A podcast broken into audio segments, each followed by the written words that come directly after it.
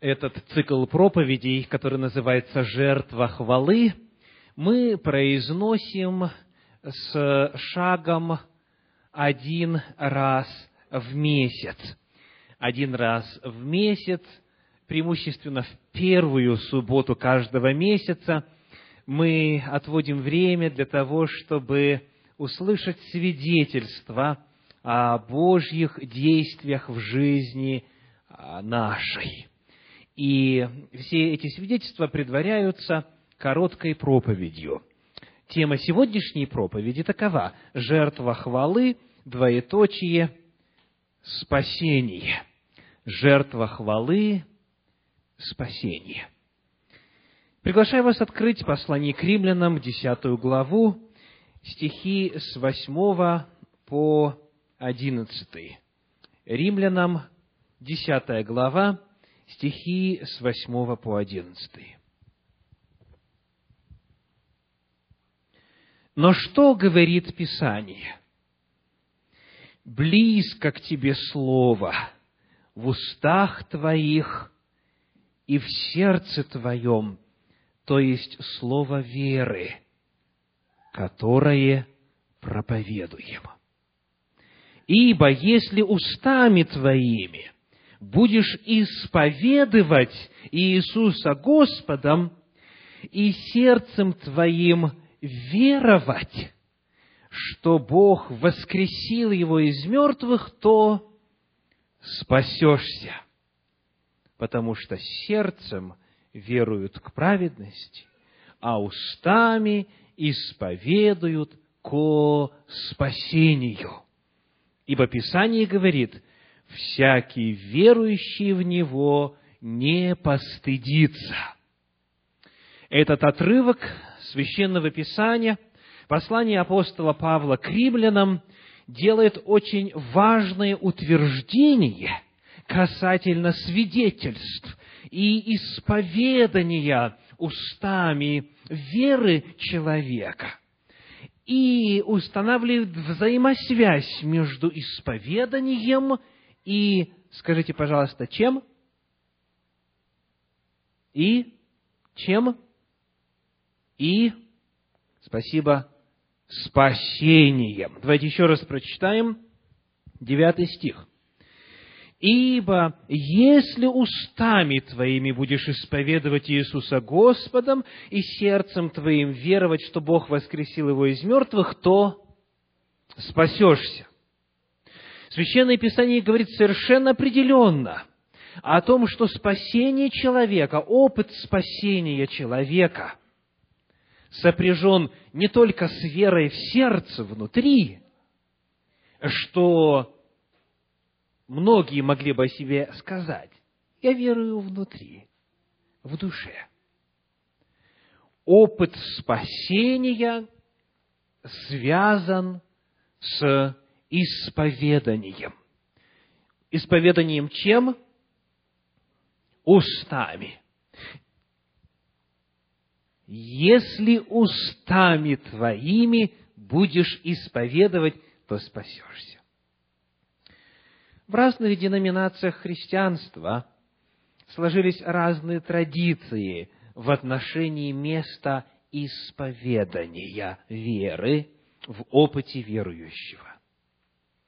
И потому для кого-то из вас то, что я говорю сейчас, очень близко и понятно и знакомо, но, возможно, для кого-то это не стало еще частью духовного опыта. Да, верю, да, молюсь, да, в уме слагаю Богу свидетельство и хвалу Ему, но Священное Писание говорит, в сердце веровать и устами исповедовать нужно для того, чтобы спастись.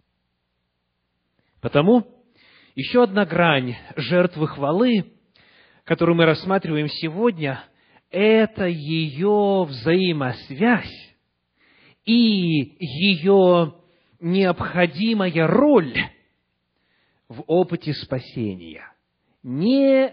Невозможно обрести спасение, минуя веру которое сопровождается исповеданием. Ясна ли эта мысль и эта истина священного Писания? Апостол Павел говорит четко и понятно, и за неимением времени мы не будем демонстрировать эту истину в иных отрывках Слова Божия. Первое, что мы сделали сегодня, мы увидели, что есть такое условие, есть такое утверждение в Слове Божьем. И потому я думаю, что я надеюсь, что каждый из вас уже начал задавать себе вопрос, а присутствует ли это в моем опыте? Верю ли, номер один. Второе, исповедую ли я свою веру? Есть ли в моем опыте взаимоотношений с Богом вот то, что является обязательным для всякого, кто желает обрести спасение и жизнь вечную. Давайте посмотрим, почему это так важно. Почему важно говорить вслух. Посмотрим, попытаемся рассмотреть хотя бы коротко механизм вот этого действия в духовной жизни верующего. Приглашаю вас открыть вместе со мной Евангелие от Луки, 12 главу. Мы прочитаем там стихи 8 и 9. Евангелие от Луки, 12 глава, стихи 8 и 9. «Сказываю же вам» – это слова Иисуса Христа – «всякого, кто исповедает Меня пред человеками, и Сын Человеческий исповедает пред ангелами Божиими. А кто отвергнется Меня пред человеками, тот отвержен будет пред ангелами Божиими. Иисус Христос говорит о том, что маленький человечек, в сердце которого поселилась вера в Иисуса Христа, при всей своей микроскопичности в масштабах Вселенной, в масштабах всего Божьего мироздания, космоса, он оказывается, вот это маленькое существо, прах земной, когда осуществляет свидетельство,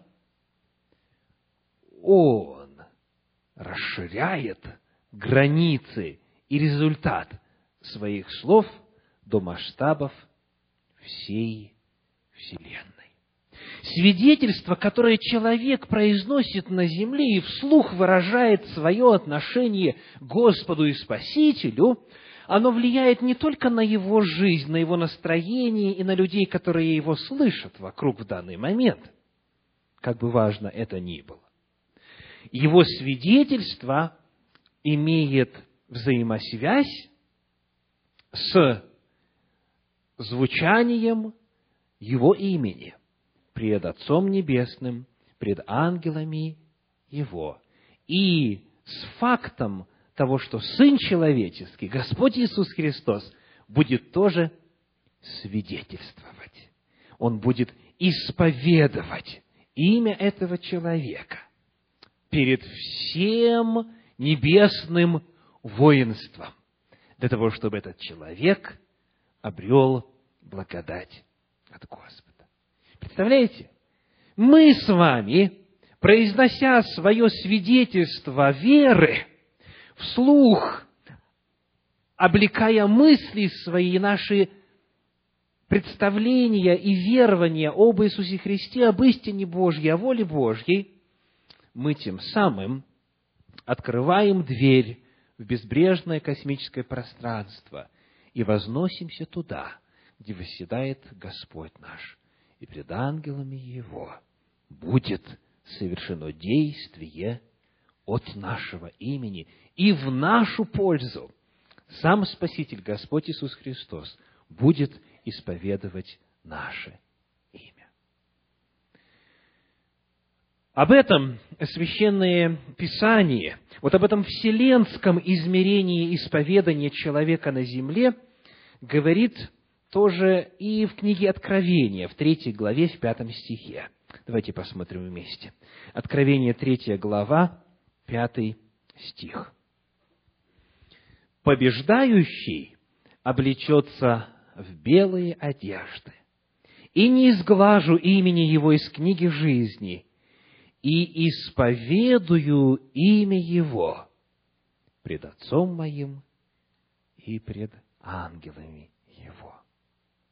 Та же самая мысль. Небесный Отец восседает на престоле, ангелы Его, и вот имя этого человека, сам Иисус Христос, будет исповедовать, произносить вслух в этом высшем, верховном судилище всей Вселенной. Для тех из вас, кто хотел бы подробнее изучить вот эти обстоятельства и то, как это будет происходить, прочитайте, пожалуйста, на досуге в седьмой главе книги пророка Даниила, стихи 9, 10 и 13. Даниила, седьмая глава, стихи 9, 10 и 13. Там описывается, как престолы поставлены, как а, выглядит престол Божий, как там огненная река, как э, славен сидящий на престоле, и как там тьмы темы тысячи тысяч, и как с облаками небесными приходит Сын Человеческий. Удивительная, грандиозная, величественная картина. Все в ответ на что? На исповедание веры, на свидетельство человека его устами о том, кем для него является Спаситель Господь Иисус Христос.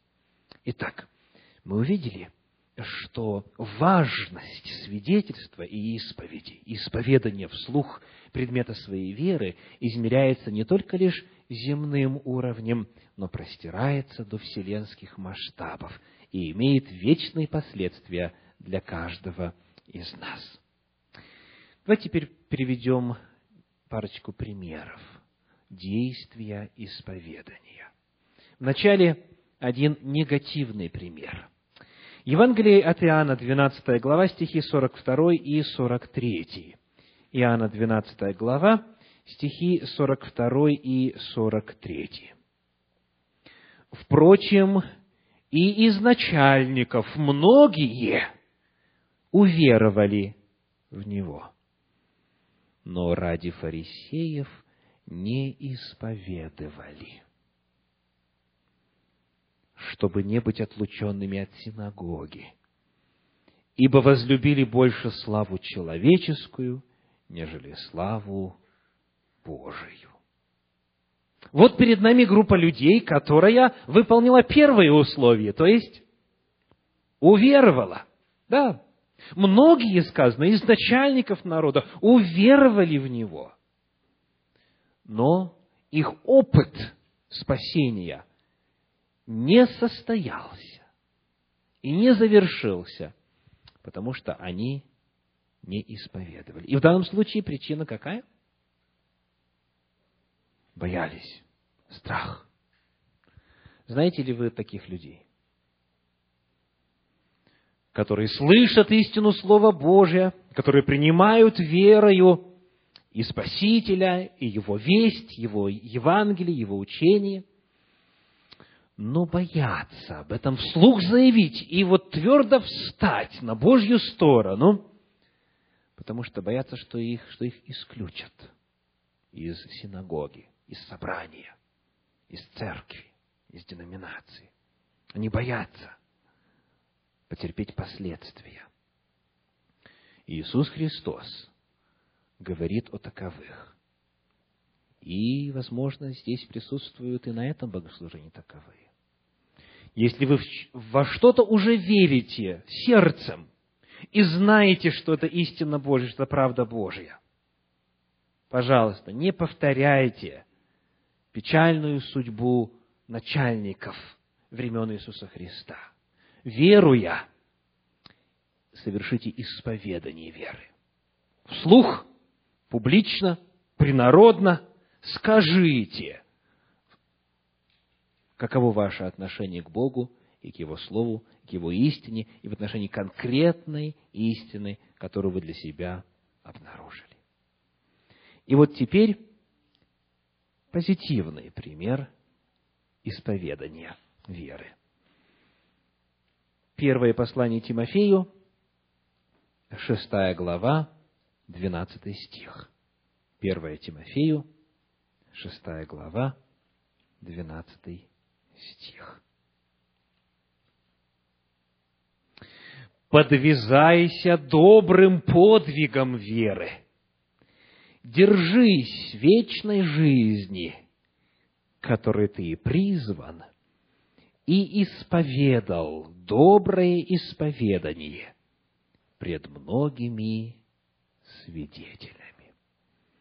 Перед нами пример Тимофея, которому пишет апостол Павел, и тот пред многими свидетелями исповедал свою веру и сказал, я верю вот в это, и в это, и в это.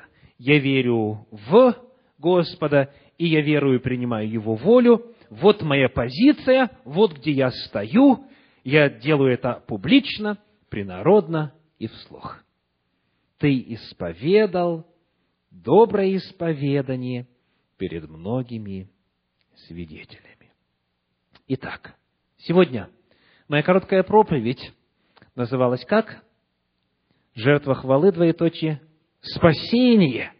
Спасение человека в качестве своей неотъемлемой составляющей вмещает и включает в себя веру и свидетельство или исповедание веры.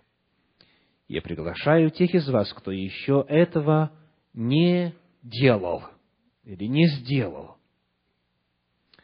Не откладывать, потому что это вопрос чрезвычайно важный. Нет более важного вопроса в жизни. Нет другого более важного. Возможно, вы уже делали свое исповедание веры в отношении каких-то частей Божьей воли, и когда-то этот опыт у вас состоялся по отношению к знакомым уже, изведанным, открытым вами истинам Слова Божьего. Но если есть такие истины, если есть такие части Евангелия, благой вести, в отношении которых вы еще не выразили вслух свою позицию, публично, принародно,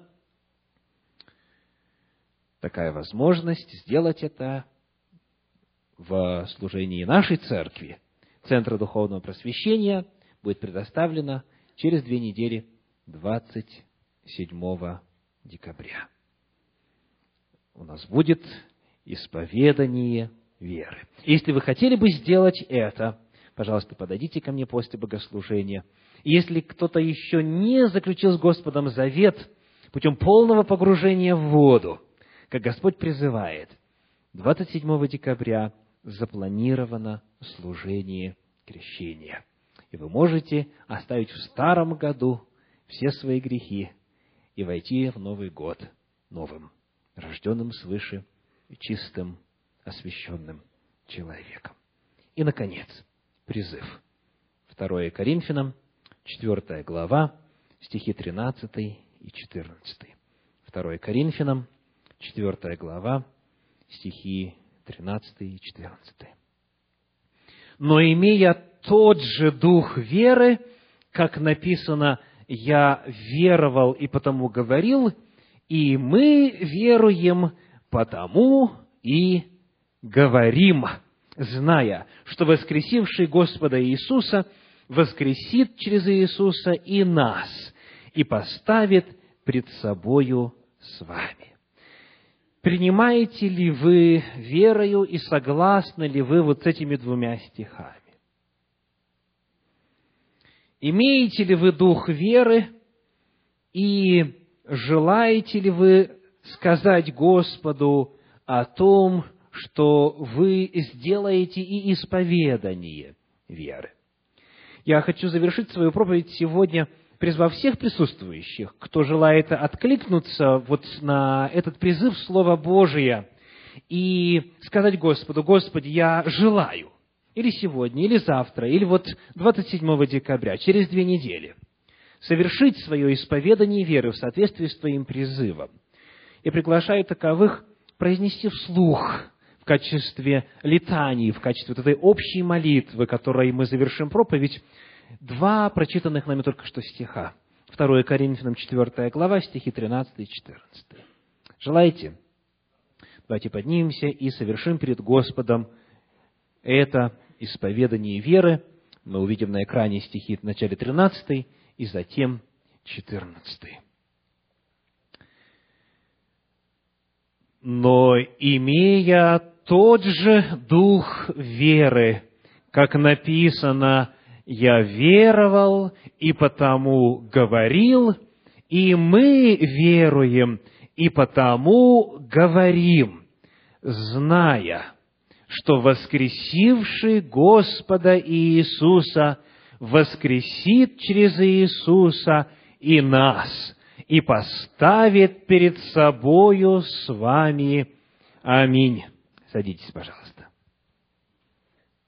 На протяжении месяца у всех вас была возможность подойти к старшему пресвитеру для того, чтобы записаться на свидетельство сегодня.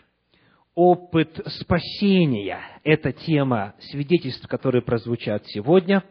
И первое свидетельство сегодня пред Господом желает совершить наш брат Дмитрий Сергеев.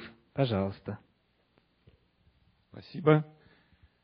Эм, дорогие братья и сестры, уважаемые гости, э, я очень рад, что могу рассказать э, о том, как Бог проявлял любовь, э, долготерпение и милосердие в моей жизни. И чтобы об этом рассказать, надо начинать с самого начала. Вот многие, наверное, из сидящих в зале имеют семейную традицию передачи веры, то есть э, а, традиция эта не прерывалась в поколениях. В нашей семье эта традиция почти что прервалась, и а, моя бабушка была верующая. Я помню, как она по вечерам молилась перед сном, а, она крестила меня. Но кроме этого, фактически в моем раннем детстве больше никаких, никаких вот а, сведений о Боге и религии у меня не было. И я вырос, естественно, в советской среде, достаточно атеистической. Отношение к религии, в которой было либо насмешка, либо как к наркотику, опиум народа. И, соответственно, вот тот взгляд на мир, который а, у меня сформировался, он был соответствующим. То есть а, я был очень далеко от Бога и от религии, и все, что прививалось в этом обществе, это скорее ценности человеческого порядка. То есть э, любовь, там, скажем, в семье, а, любовь к отчизне, э, построение коммунистического общества. И вот на самом деле я так понимаю, что Господь-то все время стучался в мое сердце, потому что я чувствовал, что э, человек вот не просто должен жить для того, чтобы, э, ну вот, там, скажем, растить детей, или создавать семью, или служить стране, э, и даже построение коммунизма как таковой цели, э, в общем, наверное, недостаточно для того, чтобы оправдать вот человеческую жизнь. Но я совершенно не мог найти выхода а, вот этим своим чувствам, они были какие-то подсознательные. То есть вот тот вот взгляд на мир, он закрывал от меня Бога, как вот крыша а, совершенно. И вот на самом деле это вот, мне кажется, одно из очень а, страшных проявлений не то чтобы коммунизма, а всякой атеистической, атеистической религии, или даже не религии, а вот миро, мироустройства. Вот. Потому что даже когда это Слово Божие ко мне доносилось, скажем, вот э, какие-то страницы Библии, то это все разбивалось об те представления, которые у меня были. И я сравнивал те представления, которые у меня были, с теми, которые я получал, и смотрю, что, в общем, они не соответствуют. А, и вот, э, ну, по всей видимости, Господь, видя, что а, я вот так вот, как говорится, бьюсь об стену, Он изменил мою жизнь. И еще вот один из факторов очень для меня значимых, по всей видимости, было это то, что человек фактически все время находится в суете. И некогда ему вот обратиться к себе, к своему внутреннему миру и а, понять, что же он есть такое. И это вот, к сожалению, очень большая тоже проблема была, особенно в России во время перестройки, потому что все были озабочены э, материальным положением. Вот. Э, Господь совершил так, что стало не в моготу, и мне надо было ехать за границу, искать работу. Значит, и это большое благословение. Я э, уже позже потом понял, что мой приезд в Америку, на самом деле, это было совершенно непросто, и это было задумано Господом, чтобы э, помочь мне. И э, когда я приехал сюда, я сразу понял, что эта страна особая, что у нее есть определенное божественное благословение, потому что я видел, как люди здесь относятся друг к другу, я видел, что жизнь устроена для человека, а не наоборот. А я видел, что здесь много верующих людей. И а, вот здесь я получил ту самую возможность обратиться к своему внутреннему миру и вот отстраниться от суеты и жить, что называется, по-человечески. И Господь мне дал э, вот этот вот барьер, который меня отделяет от Него, разбить. И это произошло на самом деле достаточно удивительно. То есть э, я прочитал одну книгу э, Данила Андреева «Роза мира», и она, это странно, что, наверное, эту книгу все религии существующие признали бы еретической и заклеймили бы и сожгли бы на огне, потому что, в общем, там такие вещи говорятся, которые, ну, не соответствуют, честно говоря, священному писанию. Но, тем не менее, как ни странно, вот эта вот книга для меня послужила неким откровением. То есть она послужила переходом для меня, она приблизила ко мне Христа неимоверно. То есть я увидел в нем а, любовь, я увидел в нем доброту, я увидел в нем, что он действительно является господином мира. И это изменило мое мировоззрение полностью. То есть я начал читать другие книги, жизнеописания святых церкви, а, начал молиться. И вот а, когда я молился, Господь начал мне открываться еще и в другом качестве. Все предыдущее было чисто интеллектуальным поиском. То есть я пытался понять, какой, что я, откуда я и куда иду, и э, мое место в этом мире, и о том, кто есть Господь, кто такой есть Иисус Христос. А тут, когда я молился, Господь начал открываться мне в чувственном виде. И а, иногда начинаешь испытывать совершенно необыкновенные состояния, когда а, как будто на тебя изливается поток чего-то теплого с неба, и ты находишься в этом состоянии и без всякой мысли просто вот находишься в этом потоке. И при этом так тебе хорошо, что хочется плакать. Просто плакать от радости. А,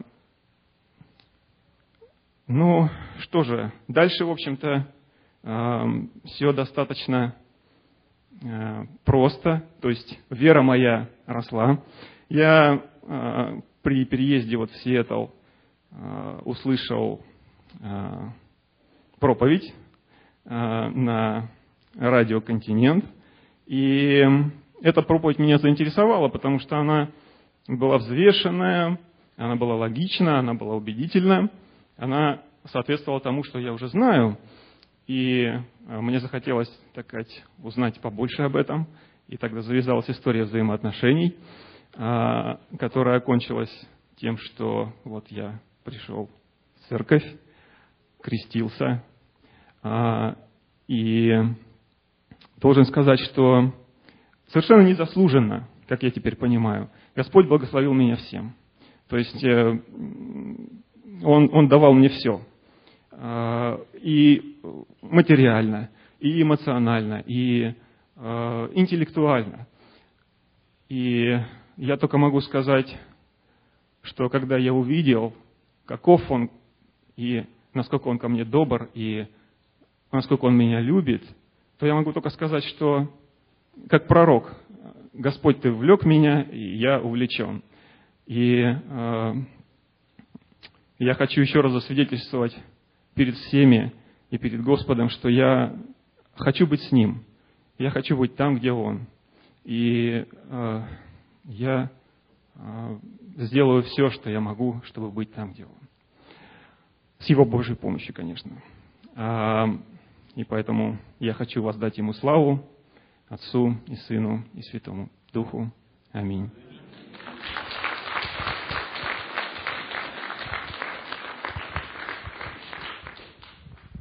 Мы услышали прекрасное свидетельство, которое действительно оказалось довольно сжатым, хотя переживаний за этим очень много и огромный опыт жизни прошел. И большое спасибо брату, что он так сумел очень э, компактно это все изложить. Это особый дар. Спасибо за этот дар. Умеете изложить э, основные вещи очень-очень э, последовательно и доступно. Я хотела сказать о том, что было много у меня таких вот моментов, которые я с удовольствием бы вам сейчас рассказала, но вот таких людей много, у которых таких моментов, как у меня. Но я выбирала, думаю, ну что же мне выбрать, что лучше из всех рассказать, чтобы, чтобы мне дорого, мне лично дорого, понимаете, вот что, э, чтобы вы поняли, что насколько это важно мне и моей семье, и я сейчас это расскажу, почему, и кто мне дал этот толчок, это мой внук. Он, значит, подошел, обнял свою маму и говорит, я так тебя люблю. Дэнни говорит, мама, я так тебя люблю. Но, говорит, Бога я сначала люблю больше, чем тебя. Я так удивилась, думаю, я, вроде никто его не учил, ничего. Вот он сидит играется, а сам все слышит и все понимает, что столько людей собралось, это не просто так. Значит, действительно Иисус есть, Он, он сам всегда первый говорит, давайте помолимся, если что-то случается. Он первый говорит. Они, дети, все верят как есть, понимаете, вот на слово. Вот что ты сказал, то и верят. И поэтому я, меня такая пришла мысль, что все, что приходит, происходит в нашей церкви, это самое главное в нашей жизни. Потому что если мы здесь чему-то научились, и это все приняли к сердцу своему, то это будет и в твоей жизни. Если плохо научился, плохо будет в жизни. Понимаете, если истина не доходит до сердца, то и в семье будет то же самое. Хочешь, не хочешь, мы зависим от духовной жизни. Наша духовная жизнь, она ведет нас по правильной дороге. И вот поэтому я думаю, я расскажу о том, как вот эм, как я прошла в церковь, как мы с Вахтангом пришли. Я вообще не за рулем. И э, я всегда хотела что-то узнать. Думаю, что-то есть, наверное, в мире. Для чего мы живем? И мы с Вахтангом пришли в одну церковь, нам не понравилось. Потому что, знаете как, когда приходишь в церковь, и тебя встречают люди, и с такой любовью начинает о тебе беспокоиться, что-то или посадить, или спросить, или еще что-то. Это очень влияет, понимаете? А если еще и понравилась истина, как-то выкладывать ее, то этот сто процентов человек останется в этой церкви. Ну вот мы ходили, там что-то не понравилось, в другую церковь пришли, но моему мужу понравилось, и говорит, он, хорошо пастор говорит, хорошо поют. И мы так, там остались очень долго, были в этой церкви. И что хочу сказать. Мы когда, э, ну, у мужа были вопросы, он говорит, если на эти вопросы не ответят, я буду искать истину, я не могу остаться в этой церкви, если мне не отвечают. Я не могу понять. И мы стали опять, вот пошли к Виталию на семинары э, и решили создать домашнюю церковь. Вот. И вот в этой домашней церкви мы так все подружились. Вы знаете, вот эти чаепития, узнаешь друг о друге, звонишь друг другу, узнаешь какие... Понимаете, вот в этой атмосфере, в Москве, где ты как будто потерян, никого нет, ни друзей, ничего, и вдруг ты обретаешь семью. И э, переживаешь друг за друга, и хочешь, чтобы эта истина, которую ты узнал, это довести до человека. Понимаете, мы с ними говорим, и потом пастору говорим, что вы знаете, вот тут он не понял что-то. И пастор начинает на эту тему что-то говорить. И какой-то получается э, доброжелательность друг к другу. Переживаешь за каждого. Это, вот домашней церкви это, это чудо, понимаете? Это такое чудо было, что мы до сих пор вспоминаем с такой радостью и И думаем, ну, не хватает этого, вот не хватает. Потому что Виталий тогда, я помню, жены не было, она еще была в России, и он с нами до часа ночи, до двух, мы уже его не отпускали. Я вот недавно включила эту кассету, где мы э, обсуждали вот эти откровения, проходили там все. И он, вот буквально я спросила, через пять минут этот же вопрос задает другой. И он спокойно отвечает. И я сейчас бы вот взорвалась, буду, ну только что сказала, да, только что. Человек опять это спрашивает, а он говорит себе, думаю, ну это вот есть показатель того, что вот человек уже настолько, э, ну, как сказать, духовно э, поднялся, и он людей любит всех. Вот любит всех. Даже вот те, которые, ну, 10 раз спрашивают, ну, что теперь сделаешь? Вот интересно, что, да, что-то, что я хотела что сказать, что мы, когда э, Вахтангом э, стали ходить к Виталию, и ему свою церковь не можем оставить. Нам там нравится тоже, хорошая.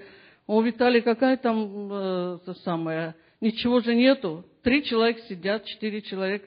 Но мы сидим там, говорю, ну, хочется уйти, устали уже, а неудобно, вот такая хорошая проповедь вроде. И там, и тут, и утром там, вечером тут. И, в общем, надо сделать какой-то выбор. И вы знаете, что хочу сказать? Опять-таки люди. Вот, у, хоть у Виталия было четыре человека в церкви, но они такие были, служащие, такие хорошие. Они к нам потихонечку, ну вы что, ну вы приняли решение, вы придете к нам. Мы говорим, ну что вы, ну, ну мы, нам там нравится, здесь никто не, Бога так не хвалит, как там, и все это там, там интереснее.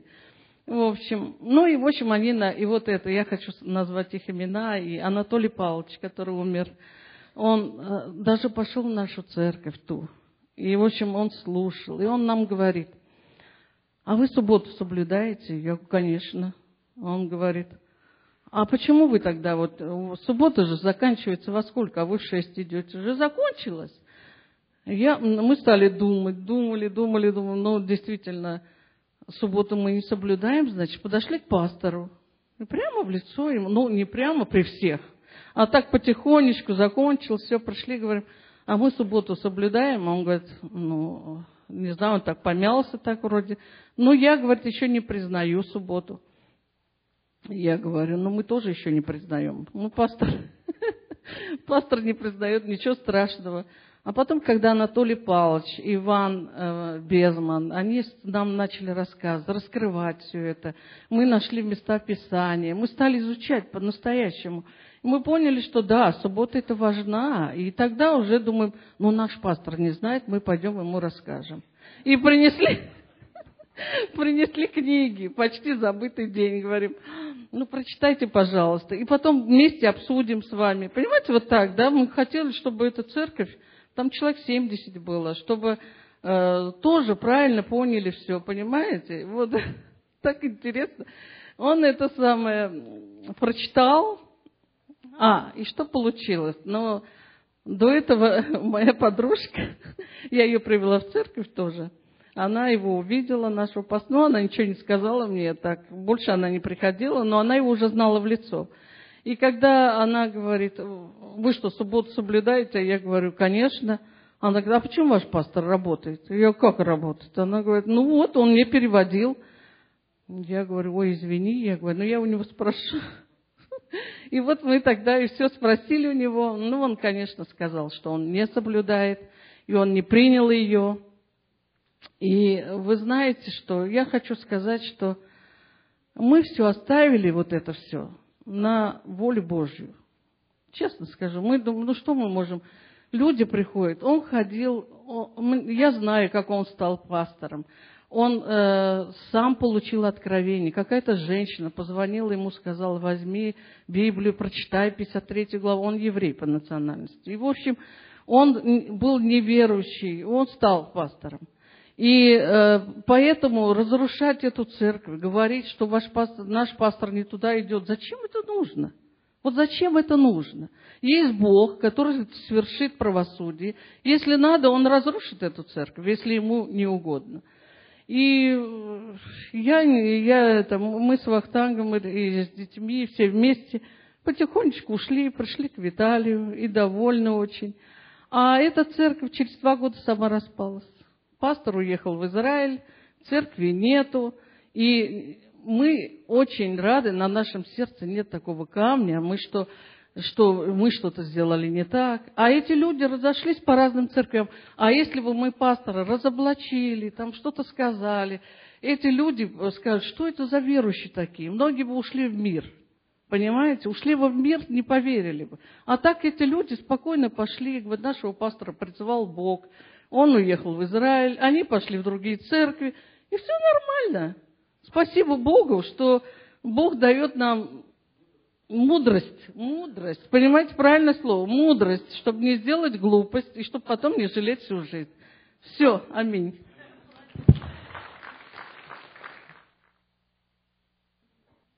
Я думаю, что мы с вами приобрели еще один очень хороший опыт, э, помолившись в группах друг за друга, потому что это еще лучше сближает нас и дает возможность еще раз засвидетельствовать устами перед Богом, что очень важно в плане нашего спасения.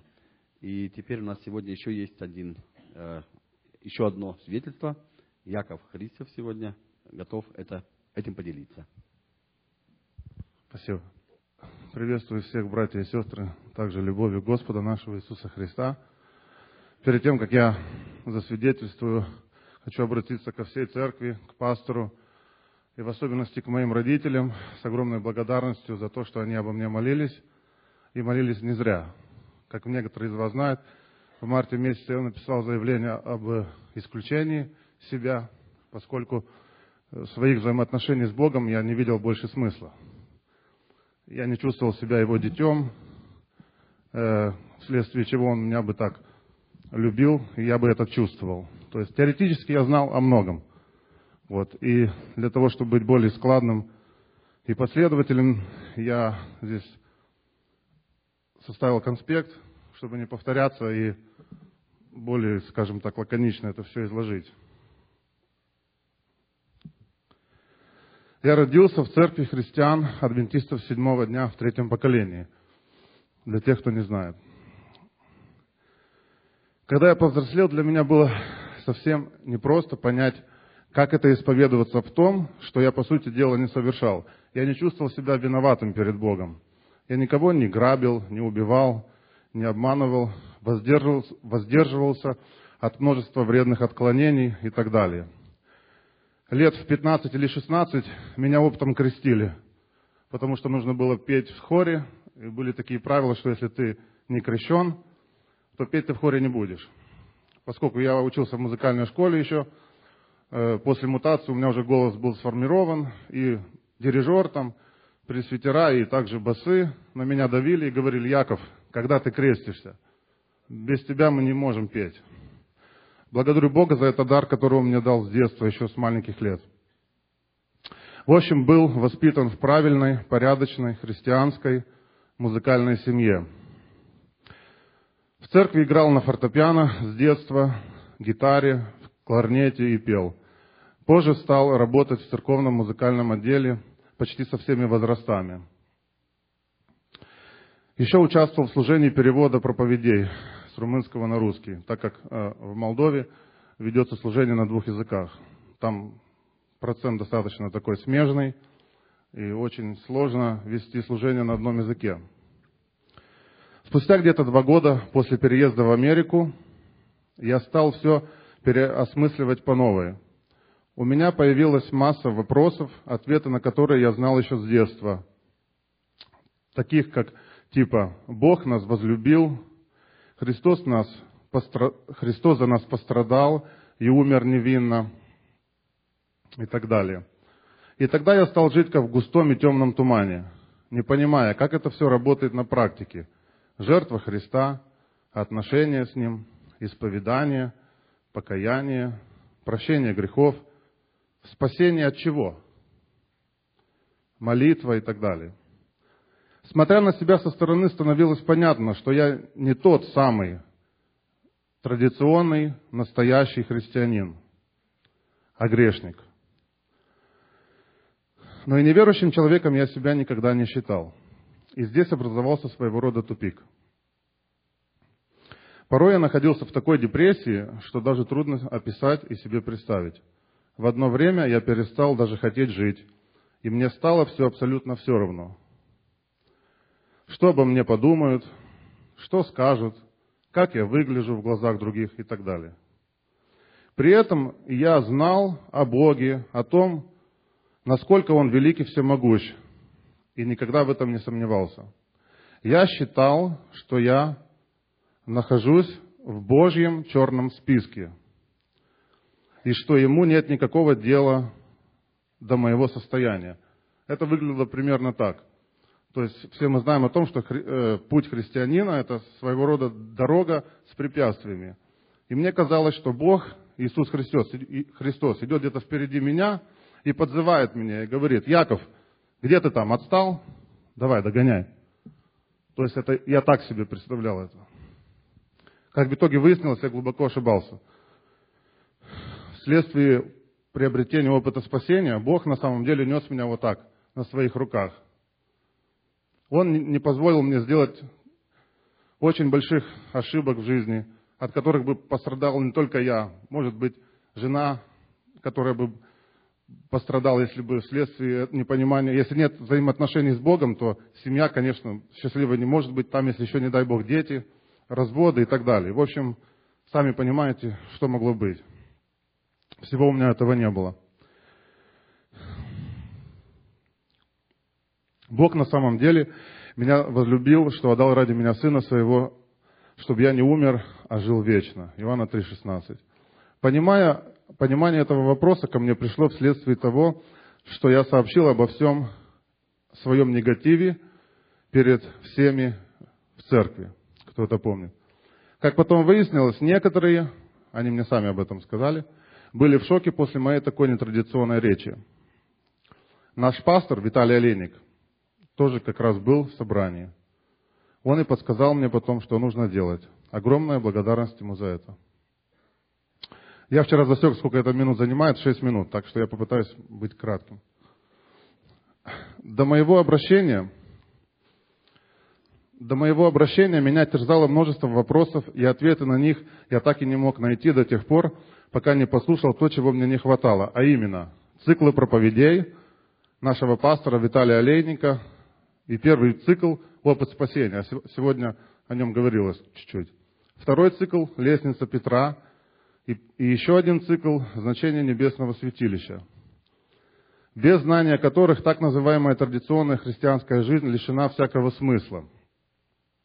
Если я говорю языками человеческими и ангельскими – а любви не имею, то я медь звенящая и кимвал звучащий. 1 Коринфянам 13.1. Так как я работаю трак-драйвером, по-русски это будет водитель фуры, у меня есть возможность слушать целый день созидательный материал. Это может быть музыка на дисках или радио, или музыка э, всякого рода, и а также проповеди. Последнее время я стал слушать абсолютно мирскую музыку, абсолютно мирские каналы по радио и так далее. Цикл проповедей о спасения я слушал около месяца с утра до вечера, по будням, находясь за рулем грузовика на работе. А тему значения небесного, а, значит, тему опыт спасения около месяца, а тему значения небесного святилища около двух недель. Вывод один. Я не хотел так больше жить. Изображая роль так называемого праведника, в кавычках, изображая мнимое благополучие, играть роль примерного христианина, как талантливый актер на сцене театра, или как клоун в церкви, или медведь на самокате. А на самом-то деле, как Иисус сказал тогдашней элите, или по нашему руководству церкви, «Горе вам, книжники и фарисеи». Это была элита, знаете.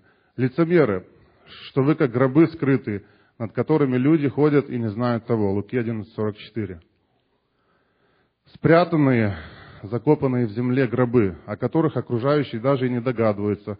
Да и они сами не догадываются, не догадывались, я полагаю, до тех пор, пока Иисус, видя их сердца, не обличил их, в которых гниют покойники, а может уже и сгнили. В общем, мрак сплошнейший. После этих тем, вечеров, я стал ходить, обретя подлинный смысл христианской жизни в целом, получив познание о том, что все-таки по-настоящему значит Божья любовь, исповедание грехов, покаяние, Его прощение, как это все работает в моей жизни и работает ли вообще. И, наконец, личный опыт спасения. Не на словах, как мертвая теория, а реально в своей жизни на практике. Мне стало понятно, что направление церкви, в которую я хожу, является миссионерским. Цель, чтобы каждый житель зоны Большого Сиэтла и всей земли обрел личный опыт спасения, и его жизнь наполнилась Божьим присутствием и тем смыслом, который нам открыт и подарен Иисусом Христом. Ибо так возлюбил Бог мир, что отдал Сына Своего Единородного, дабы всякий верующий в Него не погиб, но имел жизнь вечную. Иоанна 3,16. Чтобы жизнь Богом была реальностью, а не красивой теорией на словах, лишенной покоя, истинной радости и мира в душе.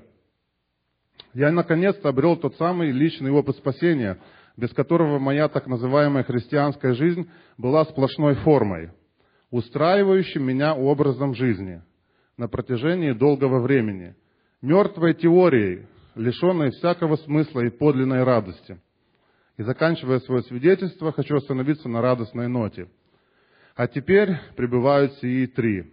Вера, надежда, любовь. Но любовь из них больше. 1 Коринфянам 13.3. Я обрел наконец-то то самое счастье, называться и быть детем Бога. Мое сердце переполняется миром и покоем в душе, которого у меня не помню от когда не было. С тех пор я навсегда распрощался с депрессией, ропотом, недовольством, безразличием и так далее. Сейчас я самый счастливый человек, потому что мой небесный Отец – Бог. А Бог, как известно, все знает обо мне, все может мне же рассказать лучше меня самого. Он знает лучше, в чем я нуждаюсь, а в чем нет, и так далее. И я не могу об этом больше молчать. Вот. И завершая свое свидетельство, исповедание, хочу его завершить э, в музыкальной форме. Э, музыка моего друга, с которым я знаком лично, Роланд Херман. Вот. Аранжировка и слова, соответственно, мои. спас,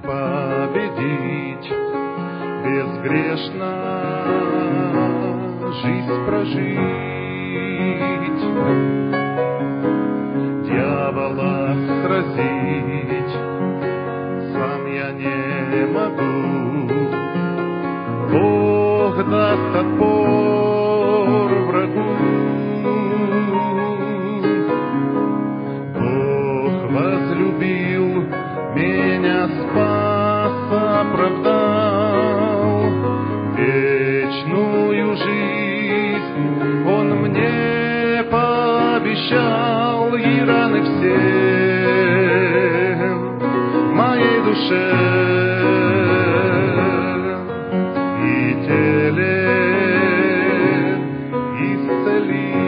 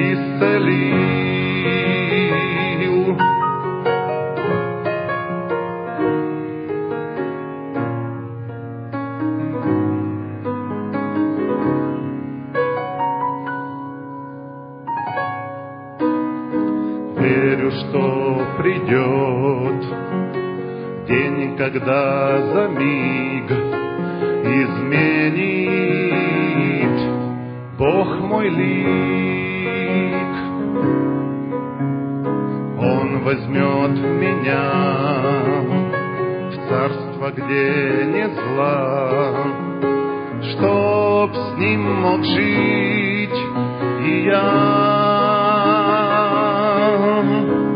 Бог возлюбил меня, спас, оправдал вечную жизнь мне пообещал и раны все в моей душе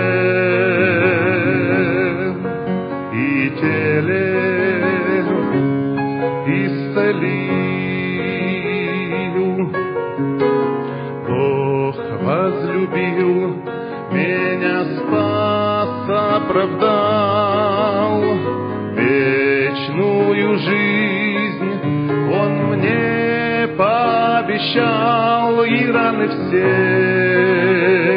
в моей душе